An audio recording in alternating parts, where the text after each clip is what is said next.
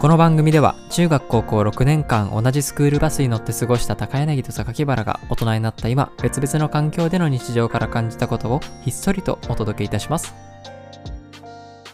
大人のスクールバス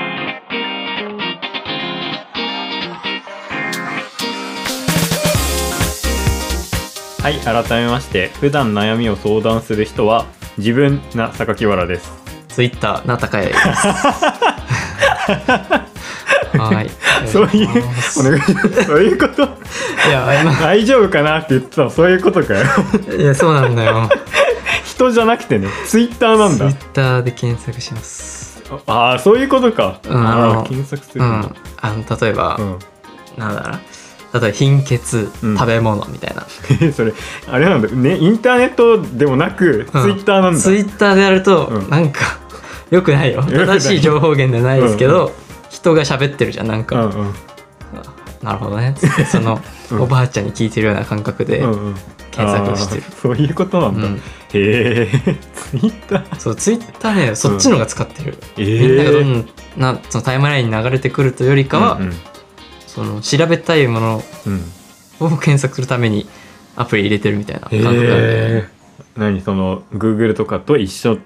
検索エンジンとして使ってんのあそうそうそうそう、ええうん、新しいね、そうなんでえす、ー僕はそうじゃないわ正しいですそっちの方 がということで悩みについてですね、うんはいじゃあちょっと、はい今回あのはい人気コーナーが 買ってきましたたということでいきましょう、はいヤフーを救え知恵袋ベストアンサパチパチパチパチパチーはいはいということで第19回ぶりにですね、うんはいヤフーのヤフーをつ救えというねコーナーがやってきましたがついに来ましたよはいまあ、このコーナーはねもともとヤフー知恵袋というね、まうあ、んちょっと最近はあまり聞かないというか、うんまあ、停滞しているサービスを救うためにやるっていう、うんまあ表はそういう企画だったんですけどまああのねうちらのポッドキャストはまあなかな かメールが来ないというところであの自分たちでメールを作ってしまおう、うんまあ知恵袋から拾ってきてしまおうという裏テーマもうん、 あるわけですね。そう自分たちでそうメールを想像してしまうという まあまあでも本当にねある悩みではあるのでそうはいまあした解いんで決することにはね意味があるのかなとやっぱり思いねます知恵袋見てると、はい、このまあ知らない人が知らない人にうん、やり取りしてるじゃん、そのはいはい知らない人が質問をして知らない人がこう回答するってそうですね僕たちはもううん何本もラジオやってますから、そうですね人柄がうんなんとなくね、うん聞いてる人には伝わってそうるですね背景がなんとなく分かってくれてるとは思いますねそうそういう人からのう、んねベストアンサはいはーい欲しいでしょ、というわけでねうんやっていきましょうかね、今回ちょっとねいろいろ何がいいかなと思って、うんうんうんこう榊原が、まあ、いつも質問答えてくれるっていうスタイルでやってるけど、いつもいつもと いいうつかもまかあっこ2回過去2回 やってるんだけど、うんうんあれじゃん事前に見せてはいないじゃんそうだね、うん本当にその時その時でそうって感じですねであまりにも専門的なことだと、うんちょっと不可実不確実になっちゃったりとかして、うんうんうんまあ、うん、どうか難しいかなと思って、うんうんまあ、ちょっとねざっくりう、んもう人生きてたらうんこういう悩みあるんじゃないかなみたいな、ああなるほどね、うんもう回答が本当に無限にあるようなってこそとうねそうそうそうそう、うんうんうんでそれちょっと何個か持ってきたんでなるほどはいじゃあいきますかはいお願いしますはいラジオネーム、はい ID 非公開さんはいまず1問目、はい初手ですねちょっとね生きがいが見つかりません皆さんの生きがいって何ですか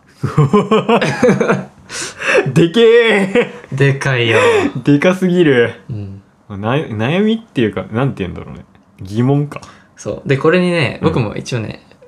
もう解決はしてんだよ、うんこの質問はね、うん今年の5月にうん解決済みですす、うんうんうんでちょそのベストアンサーを僕は持ってんうんうんうのん、あでもとりあえずはうん、どっちがいい、うん聞 きたい聞きたいかこのいやーうんなでも先に回答した方がいいかなあうん OK 言ってからの方がいい気はするうんでもこ れ難しいよねかそのさ質問者のさその背景も全く分かんないからさいくつぐらいなんだろうねいや確かに ID 非公開さんなんで、うん事前情報が全然なないですけど男性かな女性かなわかんないね難しいねまあでも、まあ、大きくその生きがいって分けて、うんまあな何種類ぐらいかな34種3-4種類ぐらいだと思うんだけどさ、うんまあ、まず1個人間関係うんまあ友達なりうん家族なり、うんまあ、恋人なりうんの人間関係と、まあ、もう1個は趣味うんまあなんだろうなスポーツとか、うんまあ、ボードゲームとかまあ観戦とか、うんまあ、こういうポッドキャストとかもそうだよね。うんとかが、まあ、えっ、と生きがいの一つ。まああとなんだろうなあとアイドルとかさなんていうのかなそういう応援うんアイドルであったりとかそのしまた趣味とま違うと思うから分けるんだけどさ、うんアイドルとかそのロックバンドとかそういう関すところの応援うんも結構生きがいの一つだと思うんだよね。なるほどしかも結構今増えてきてるじゃんそのアイドルの応援っていうかアイドルも多様化してるし、うんその応援の幅っていうかもう結構増えてきてると思うんだよね確かにななんかあのモーニング娘。とかの時代よりかは、うんうん今は全然違うもんね、そうそう VTuber とかそうそうそうそう AKB ぐらいから変わったけど、うん、しかもなんかいろんな人が応援できるようになったじゃん,、なんかうん昔ってやっぱこうアイドルオタクっていう言葉でくくられちゃって、うんこうなんだろうなすごい昔のイメージレトロなイメージでこう、よくわよくないレッテルが貼られるそうだね感じだったけど今って本当に女性でも女性のアイドルに女性のそのファンがついて、うんうんとかなんか結構さその友達その女女の子の友達うんもその女性アイドルが好きで現場に行くとなんか6割ぐらい女性みたいなみたいなところもあるんだってへだーからその男性女性アイドルに男性がつのファンがついてみたいな形もなくなってきてるから、うんまあそのあと軽いファンとかも多いじゃん、うんうんその YouTube で見るだけうんとか別にあの現場には行かないみたいなそれでも別になんだろう好きですって名乗れるような世界になってきてるからさ、うんまあ、そういうのもありだと思うんだよねなるほどまあ奥の中の生きがいってまあそのぐらいだと思ってんだけど、うんその人間関係うん趣味、うんまあ、応援うん高柳思いつく いや思いつかないですちょっとまあまあ3つぐらいだとするじゃんうんまああと勉強とかもあんのかなあそうだね、うん自己成長みたいなあそうそうそうそうそう、みたいなまあそのぐらその4つぐらいうんかなとは思うんだけど、うんまあどうなんだろうその人の年代にもよるけどまあ20代と、まあ、わ20代ぐらいの人と、まあ、50代ぐらいの人で多分分かれると思うんだようんさすがに多分ねその大学生までは生きがいを感じることはない生きがいってなんだろうって感じることあんまないと思うんだようんうんうんそのわかんないけど まあその多分学生っていう身分だし、うんまあ、ある程度その生活に精一杯だから、うんその多分あんまり学生までは考えないかなと思うから、うんその20代ぐらいとか30代前半の社会人と、まあ、560代ぐらいのちょっとあのベテランの人うんぐらいでちょっと想定して考えてうんみるんですがおうまあ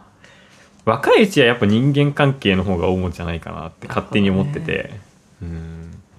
まあねなかなかさ、うんまあまあ多分まあ何もない状態だとするよ趣味もない応援する人もいないうん人間関係もあんまりみたいな感じだと思うその質問が来るってことは思うから、うんそうねまあ出会い系アプリとか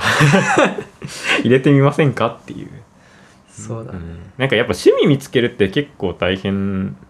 だけど、うんうん、人間関係の方が割とうーんいや人の感じ方によるか簡単にいくかなと思ったけど、うんまあでもそこはやっぱコミュニケーションが苦手とかうん人によるからまあひうんだけど多分人間関係って、ね、年がいけばいくほどそう作りづらくなっていくと思うんだよね。うんだから若いうちは人間関係を主にこう構築して楽しんでいった方がいいんじゃないかなって勝手になるほ思どってますね。それに趣味とかが付属してついてくるかもしれないから友達の趣味とか。だからまあ、学生時代の友達に声かけてみたりとか、うん。まあ、出会い系のアプリやってみたりとか、うん。まあそういうなんだろうねコミュニケーションが取れる場に、ね、ぜひ行ってみてほしいです ね。なるほど。いやー本当に見習ってほしいよ。 みんな何ち知恵袋にいる回答者さんにを。 あそうなんだこんぐらい熱意を持って回答してる人いない。マジで。まあで年齢が重ねてベテランぐらいになったら、うん。まあやっぱ多分、うん、ご家族がいたとしても多分子育てとかも終わってたりするのかなうん。その生きがいって何っていう質問があるからそしたら趣味を見つけてほしいね。そうだうね。ん、まあなかなかそこだともうその学生時代の友達に声かけるって言ってももうね朝の他人ぐらいになっちゃうから、難しいと思うし会社にいたとしてももう結構同じ仲間たちでこのか人間関係が出来上がってきちゃってるから新しいこの一歩を踏み出しづらくなってると思うから、うん。まあ、なんか自分が楽しめるようなその趣味とか、まあ、それこそ応援できるものま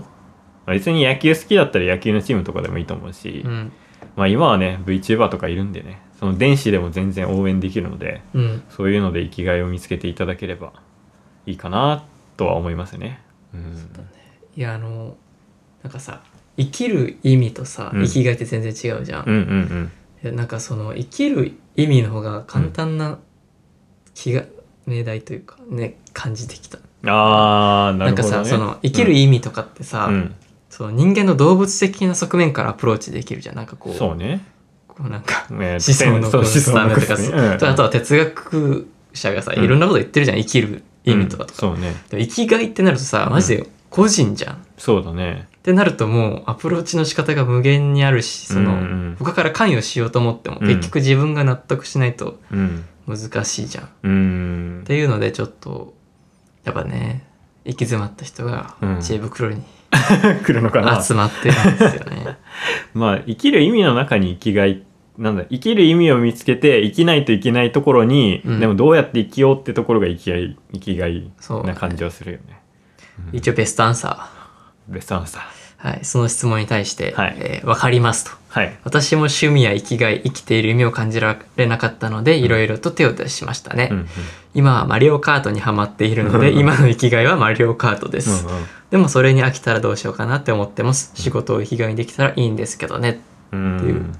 ちょっとこれ、マリオカートとかちょっとおふざけ入っちゃって。まあゲームもね趣味の一つだと思うから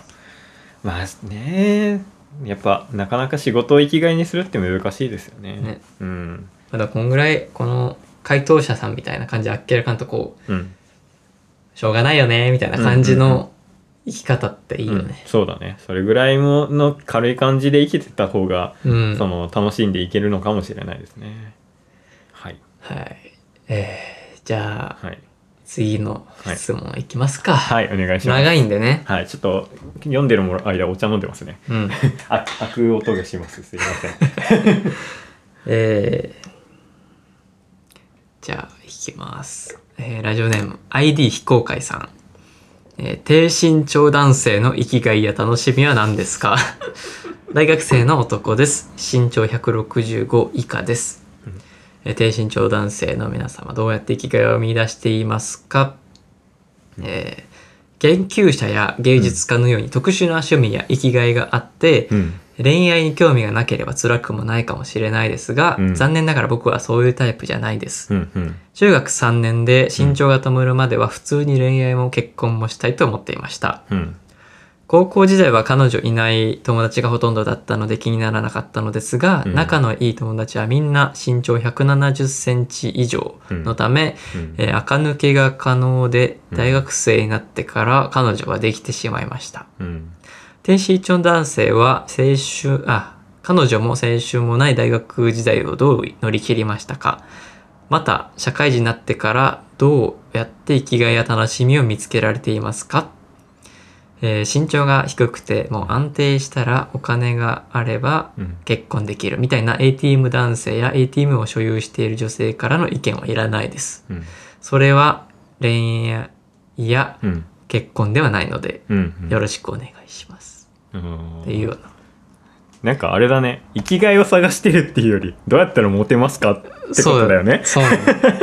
生きがいで検索した生らきがいって言ってるけど出てきました。引っかかあってあまなしるた。ほどね。へえなんかまあでも別にうちらもね身長高くないしねそうなのよ。なんとでもなると思うけ どな170センチないし。めっ ねちゃなよんかかった卑屈だねこの人だいぶ、卑屈だ自ね分に対する自己評価が低いうん。気がしますねいやなんかすごいズバッと言っちゃうけど、身長低いことを言い訳にしてるよね、うん 結構そうだね。うんその170 70センチ以上あれば垢抜けが可能って書いてあるけどさ、うんうんいやそう 垢抜けって違 うよ、うねんそうね別にうんやろうと思えば誰でもできるうん気がするけど、どうなんだろうななんかまあと多分すごい劣等感強いんだろうね、うんこう多分身長に対するコンプレックスがめちゃくちゃあって、うんもしかしたらそれに対しその身長でなんか振られた経験とか、うんその恋愛がうまくいかなかったことが多いのかもしれない。ううん ん、でしかもなんかだそんなに稼ぐとかさ、うんうんそのお金がをたくさん稼げるようになりたいでなんかなろうと努力してる感じもあんまな いし、そうね。うん、うーん。現状の自分をどうやったら愛してくれるかみた いそうね。 難しい話ですね、それな、は。なんだけ。どそういう卑屈な状態で生きがいとか楽しみ、うん。について今聞かれてる段階だね。そうね。うん。機会や楽しみ。うーん。なんか、恋愛したいし、うんモテたいけど、それができなかった最終手段って何って話か。うん。 でも多分この人は、もまあ、趣味とか、うんなんかいろいろ楽しめるようなことを言ってもし楽しめたとしてもどこかしらで多分それが楽しくても最終的にはその女性関係うん。とかもでなんかそうだね恋人が欲しいみたいな気持ちに行き着いちゃう気がする、そうだねう。ん、だから、うん、趣味とかではない気がするなこの 人は生きがいというよりねそうだね恋人欲しいって感じがするけどそうだね遅木和子以来の ズバリ具合ですけど。でも今って結構、まあ、僕もさ割とまあ多分男性の中では身長低身長に入るからさうん。だから割となんかインスタとかで見るとさ出てくるけど割と低身長男子のこうファッションとかさ、うんうん。なんかやっぱその一つのなんだろうなお題として低身長男子っていうお題があるわけだよね、うんインスタとか見ると、だからそれに沿っていろんな人がこうあのー投稿とかその上げてるそのポイントであったりとかこういう服装を知った方がいいとかこういう髪型がいいみたいなのを上げてるからまずはそれをもう丸パクリでもいいから参考にしてみるべきではないかなとは思うね。なるほど。うん、まあなんか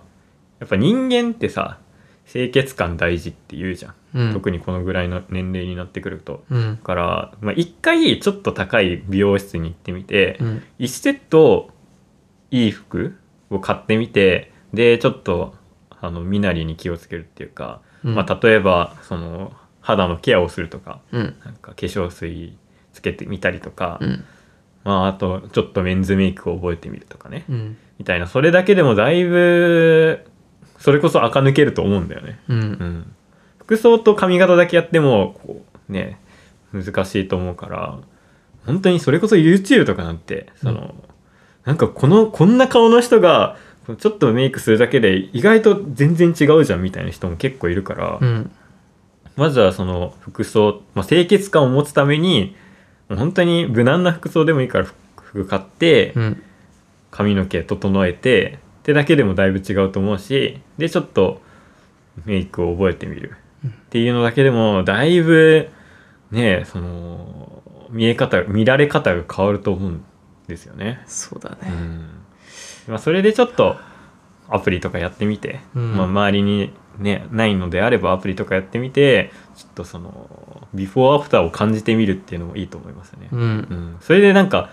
そのやるいろいろ整える前よりいろいろできるようになってたのであればうん。っていうか、まあ、女性の反応が良くなってたのであればそれは意味があったことだと思ってこう、ね、自己肯定感も上がるしうん。なあとは思うんですけど 思うんですけど、うん。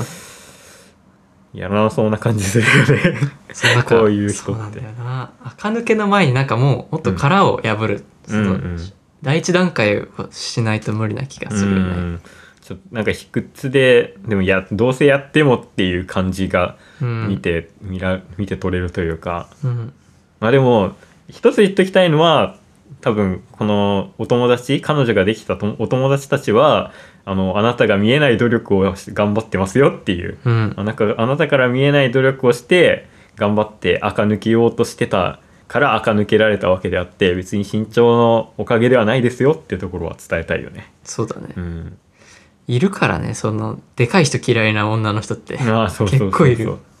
別にねやっぱ身長これぐらいそのね身長そんなに高くなくてもうんなんていうのかな全然、まあ、それこそ低身長な女性もいっぱいいるしうん別にそれその全然気にしない人とかもいるからう、んうんまあ、あまりその周りにそういう人が多かったのかもしれないですけど、うんまあ、世間はそればっかりではないというかむしろ半分よりは少ないとは思うのでう、んうんまあちょっと今の自分を少しがんだ頑張ってみたら新しい景色が見えるかもしれないので頑張ってみてくださいっていもうう 感じですね。頼もしいちょっと本当に月並みな答えしか出せなかったけどいやでもこの人には十分響いたとそうかな僕なんか友達にこういうこの質問する友達がいたらめっちゃこの話するけど多分1ヶ月後は変わってないだろうなっていう未来が見えちゃうわうんまあね、うんこの人はまあほっとこうぜうんまあお手伝いはしますよって感じだけどね友達にいたら、まあ、でこれのベストアンサーあったベストアンサー長いだけどもううん結局はもう同じようなこと言ってるわ、のあーやっぱそうだこの人ででもすごいいい人あベストアンササーしてるー人へえ10518184663数字女性ですあー 女性からうんちゃんと来てるよ、社会的制約とか偏見があるのはまあ、うん事実としてあるけど、うんうんそれでもやってこうよみたいな自分を受け入れてこうぜみたいな、うんうんうんうんそういうそれが結局は最善の方法なんですみたいうんうんな、うんううんん、優しいねちょっとうちらちょっと若干辛辣トゲのある回答になってしまったけど、うんいやでも低身長でもねうんうん、その直結して恋愛に行かなくていいからね、いやそうだねうん、仕事めっちゃできる人とかかっこいいって思われるからさ、うんそっち頑張ったりしてさ、そうだね、まあ、話が面白いとかうん、まあ全然なんかなんでこの人結婚してんのみたいな人たちだ、まあ、そで見えるような人たちだってさ、うん、いるそねの何かしらのその長所があって、うんそれに惹かれる人がいるから友達であったり、うんその恋人ができるわけで、うんまあそんなに卑屈に考えなくても多分なんだろうな多分月並みな青春とか月並みな学生生活だったと思うけどなんか、うん月並みを経験できるってことは平均はの能力以上はあるってことだと思うからこあーの質問者の人もね、はいはいもっと自分のできるところを、ね、身長ばっか目にしてないで自分のできるところを目にかけてあげてくださいっていう感じですね、なるほどベストアンサー出ましたねベストアンサー かなはいじゃあ一旦最後の質問ありますか、はいお願いしますえーじゃあいきます、はいラジオネーム ID 非公開さん、はいえーこの度婚約し新しい新居を探すことになりましたが、うんその際私の生きがいとも言える趣味であるピアノは諦めてほしいと言われました理由はピアノまあ電子ピアノとかも含むピアノを、えーまあ含めて物件を考えると、うん一気に物件数が減ってしまうと私は小学生からピアノを続け婚約者と出会う前に社会人になってから貯めたお金で念願の本物のピアノを買っています当時は一生独身を貫くんだと思っていましたと、うんえー結えー婚約者と新居を探すにあたってせめて電子ピアノを置きたいと申し出たところうん探してはくれましたが、えー選択肢がかなりなくなってしまいうん家賃は出せないわけではないけれども、えー正直ピアノっていらないよねわがまま言わないでねと言われました、うんえーかっこ、えー自慢ではないですけれども婚約者は高級取りです、 はい、一見防音室がついていて彼の条件にはマッチするやや高めの、えー物件が見つかりました、うんしかしそれを知った母親私の母親は、うんやはりピアノは諦めなさいと説得してきました私の母親が、うん質問者さんの母親が、うんうん理由としてはいつか子供ができてあ、えー私が働けなくなった際に生活が苦しくなるんじゃないか、まあ、家賃が高いっていうことで、まあ、彼自身がピアノを必要としていないのに相場と比べて高額な家賃を働払うにあたって彼にもストレスがたまり喧嘩になるだろうとのことでした、うんえー私の母も婚約者もピアノはやりませんうんだからどうでもいいでしょ生きていく上で必要ないんでしょ今はレンタルピアノもあるしいつかでいいじゃんって言います、うん確かに私は現在転職活動中ですし女ですから子供ができたりすれば働けなくなる時間もあるその時彼ばっかりに金銭的負担がかかれば喧嘩になるのは容易に想像ができます、うん母の言っていることも何は間違ってはいませんうんすべて私のわがままだと分かってはいますしかし心が追いついていかないですうんじゃあいつピアノをいつピアノをまた持てるのかうんマイホームを持つという未来なんてのなんて何の保証もないしうん賃貸なら一生不可能でしょうしうんそう考えると絶望しかないんですうんえー多分ピアノを諦めたことによって彼が趣味である職を楽しんでいたら私絶対に相手に恨みを持つことになってしまうんです。なんで私だけ我慢あなんだろうって。うんまあでもそれはお門時代がお門違いだということも十分に分かっています。彼は何も悪くないんです。えー仕事もピアノのために頑張ろうって思ってたのにピアノがないなら何を目標に頑張ればいいのかわからなくなりました。えー私ってやはりわわがままで幼稚ですか生きがいとも言える趣味を皆さんも生活のために捨てているのでしょうかうんその際どうやって立ち直りましたか気持ちをどう整理しましたか婚約していますがけん結婚を諦めようかと本気で考えるぐらいですうんたかだか趣味ごときで私バカですかうわー苦しいね苦しいです苦しくなった聞いててでも趣味のは趣味まあ一個先に言いたいのはなんか趣味を自分の趣味を捨てることになって相手が趣味で楽しんでたら、うんいや恨んじゃうって気持ちは多分みんなめちゃくちゃわかると思うから別にお門違いではないと思うなっていう、ん、本当そううんだから難しいねめっちゃ難しいねこ本れ当に生活とってね、うん生活の話あげられちゃうとそうねいやリアルになるからそうね何正解はねないんだろうけどでもなんか結婚を諦めれるぐらいのなんだろうな生きがいうんを持ってるってすごいことだと思うんだよね素晴らしいことだとは思うんですけど、うんそのうんなんかそれがうまく伝えれればいいよね伝わらないのかななんかうんなんか別に音楽ってさ例えば子供ができたとしたら子供もやれるしさうんなんか意味がないことではないと思うんだよね。うんなんかそれでまあもし例えばそのこの質問者さんがピアノを諦めて結婚したとしてその仕事をするとするじゃん。うん仕事とか、まあ、しと仕事なりこ、えー、と子育てをするとしてうーん気晴らしを何でするかって話になるからね、うん日常的な。まあそのピアノを持ってってもその旦那さんの旦那さんになるべき人、お相うんパートナーさんのそのストレスがたまるかもしれないけどだけどピアノを持っていかなかったとしても質問者さんのストレスがたまるから、うん結果的に多分喧嘩は増えると思うんだよね。夫婦として見た時、ね、そうそうそう、んどっちのに持ってったとしても結局は多分なんだろうな多分いい未来はないというか、うんお互いにとってあまりどっちに寄せてもよくはない気はするんだよね。うんうん、だから難しいけどその旦那さんっていうかそのパートナーさんの趣味はあるのかなそれにもよるよね。確かにうねん、なんかそれだったら自分の趣味も許容してほしいってうん思うしねなんかさツイッターとかでよくさ、うんプラモデル捨てられたとかあんちゃんああはいはいはフいィギュア捨てられたとかでもそういう時って大体捨てた方を非難されるうんと思うし、まあ、僕もまあその日それは個人個人の話だからさうんまあそれを誰かが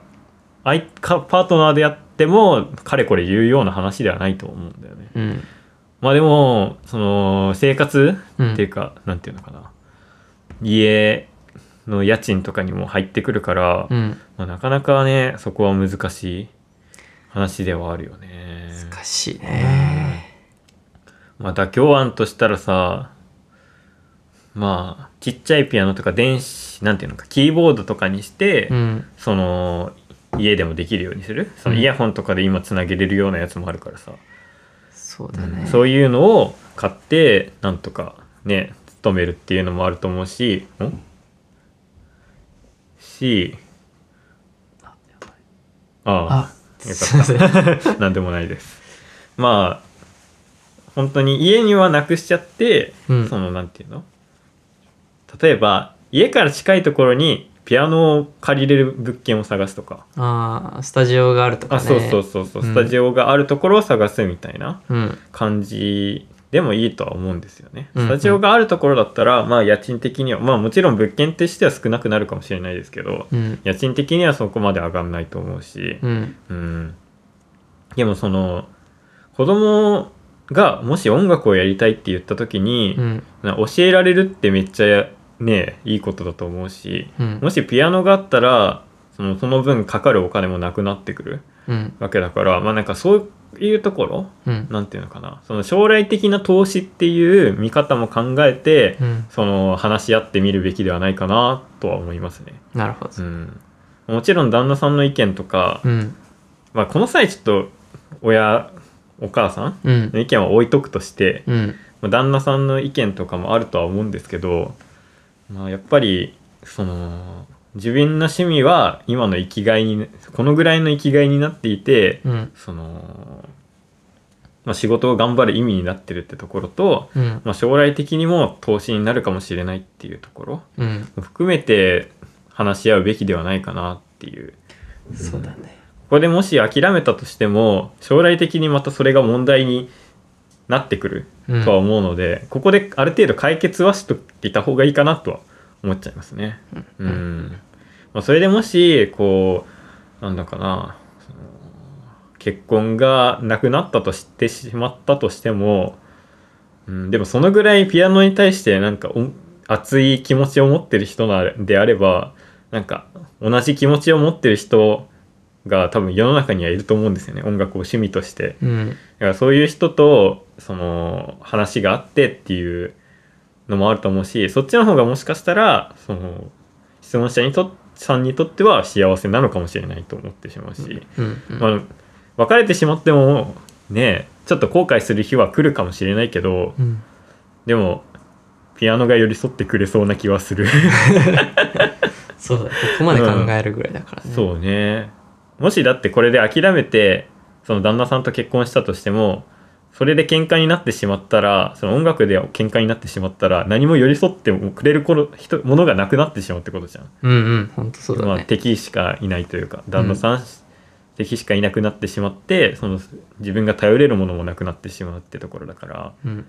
うんなんか自分の生きがいとかさ自分の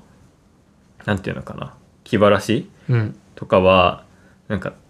あんまり他人に依存しない方がいいと思うんだよ。ああ、そうかう。んそうだね。だんもしそのピアノを捨てて旦那さんを生きがいにしたとしてもうん。まあ違う内容で旦那さんと倹約になるかもしれないし、うん。良くなくなるかもしれないけどまあ自分が好きなものって大特に無機物は絶対に裏切らないと思うんだ よ。ね、だからピアノとかは絶対に裏切らないからまあ生きていく上のその生きがいとなる上ではピアノの方が、まあ、その自分のやりたいことっていうその内的動機でもあるし、うん。そのまあ、絶対に裏切らない自分の生きがいになると思うから、うん。そこはなんかもっと大切にしていってほしいなって思いますね。ベストアンサベストアンサー。ー。 うん。苦しいね、その話。苦しい話だよう。ん自分でも自分がもしそうだとしたらすごく迷ってしまうよね。そうなんだよね。いやでも何かに夢中になれてそこまでの気持ちを持てるっていうのはすごいなんかもっと大切にしてほしうんい。アイデンティティだとうん。僕は思うね。う。うんん。そうだね。ぜひ音楽と一緒に生き続けてほしいと思っちゃいますね。はい。音楽家でもなかなかそこまで音楽をねピね好きになれる人って少ないと思うから、うんう。んまあ、仕事にしてないとしてもぜひね積極的に一緒にいてほしいですね。うん。はい、一応ベストアンサーとしては、うん結構長尺で、うん女性が書いてるんだけど、うんうんまあ、ちょっといいとこ言うと、まあ、金銭面でね、うん結婚したら彼がお金を出すとかではなく夫婦で話し合ってどうするかを決めます、うんうん金銭的なことも踏まえ含めて、うん結婚前にちゃんと彼と話し合いをしましょう、うんうんちなみに私の経験からお金をケチる人って愛情もケチりますって書いてあうんなるほど まあまあまあまあままああこれは何とも言えないけどうね、ん、なんとも言えないけどまあそのお互いのためにお金をね貯めるとかそういうのも、ねあると思うけど、そうまあ、確かにその相手のための生き相手のためを思って動いてくれる人だったら、うんある程度のこう生活のこう負担というか、うんっていうところもこう多めに見てくれるうんかなとは、まあその愛情の持ち方も人それぞれだから何とも言えないけど、うんうん、とは思っちゃいますね。そうだねうんいやいいんじゃないでしょうかまあでもちょっと難しい最後は結構難しい話でしたけど、うんま あ、でもやっぱ具体的な方が話しやすいね。まあそうだね、うんいうんうん、やこれからもはいどしどし、はいヤフーの方に質問していただいて こちらで拾ってき ますので勝手に皆さんお願いしますね。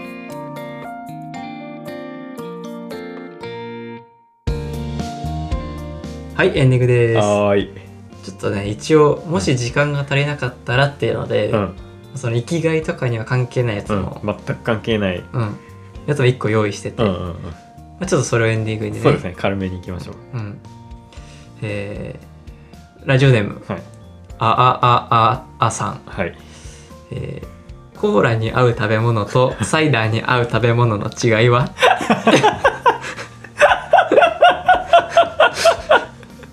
やばー やばだな確かにこれは別で撮りたいかもしれない なそれで一本動画が作れるかもしれないまあ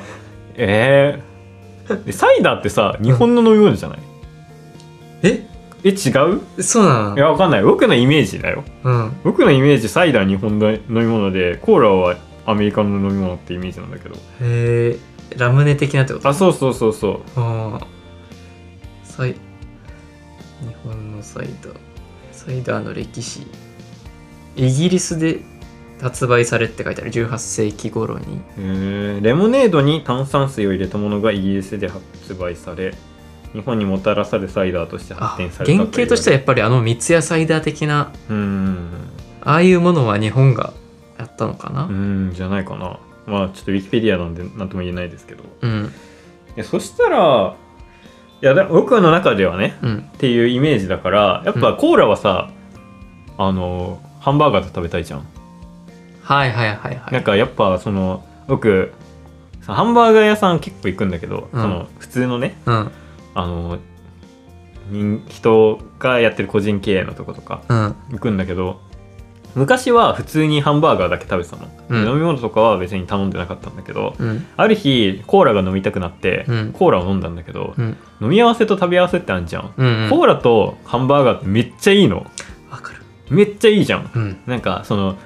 なんか驚くべきその食べ合わせの組み合わせってあるじゃんたうん例えば博多ラーメンと紅生姜とか、ああはいはいはいはいなんかそういうなんか入れてみたらなんか相乗効果でめっちゃうまくみたなるみたいなうんのが僕ハンバーガーとコーラもそうだと思っててうんだからやっぱコーラにはアメリカンなものが似合うと思うんだよはいはいはでサイダーはやっぱその日本の食べ物だ飲み物いうんだと勝手に思ってるからうんなんかどっちかっていうとそういうなのかなあのアメリカ的なものはの合わないうんうんハンバーガーにサイダーってあんま飲まないじゃんあれスプライトはどっちあーでもスプライトはやっぱサイダーではないんじゃないかな日本のサイダーっていうかなんかスプライトはなんかレモンなんていうの柑橘系が入ってるやつだうから、んうんまああれはまあね名前変わらしてもアメリカだと思うから、まあまあラムネとか三ツ矢サイダーとかを思い浮かべてほしいんだけど、だからまああそこら辺って言ったら、まあ、食べ物と合わせないのが正解なのかなって思うんだよ ねあそこら辺あはー単体で完成されている気がするなるほど、うん面白いかなって例えばあとはまあやっぱサイダーとかラムネってこう夏うん日本の夏のイメージが強いから、うんまあ、かき氷とかうんあのまあちょっと水みずみずになっちゃうけどうんみたいなイメージは強強いかなこう和菓子の中でもこうまったり系あんこ系じゃなくて、うん、そういう系のお菓子にすごい合うかなって勝手に思いま佐す々木原はすごいよいやこのね、うんいや今話を聞きながら、うんこの回答のベストアンサーを見たうら、ん驚愕、うんえーいく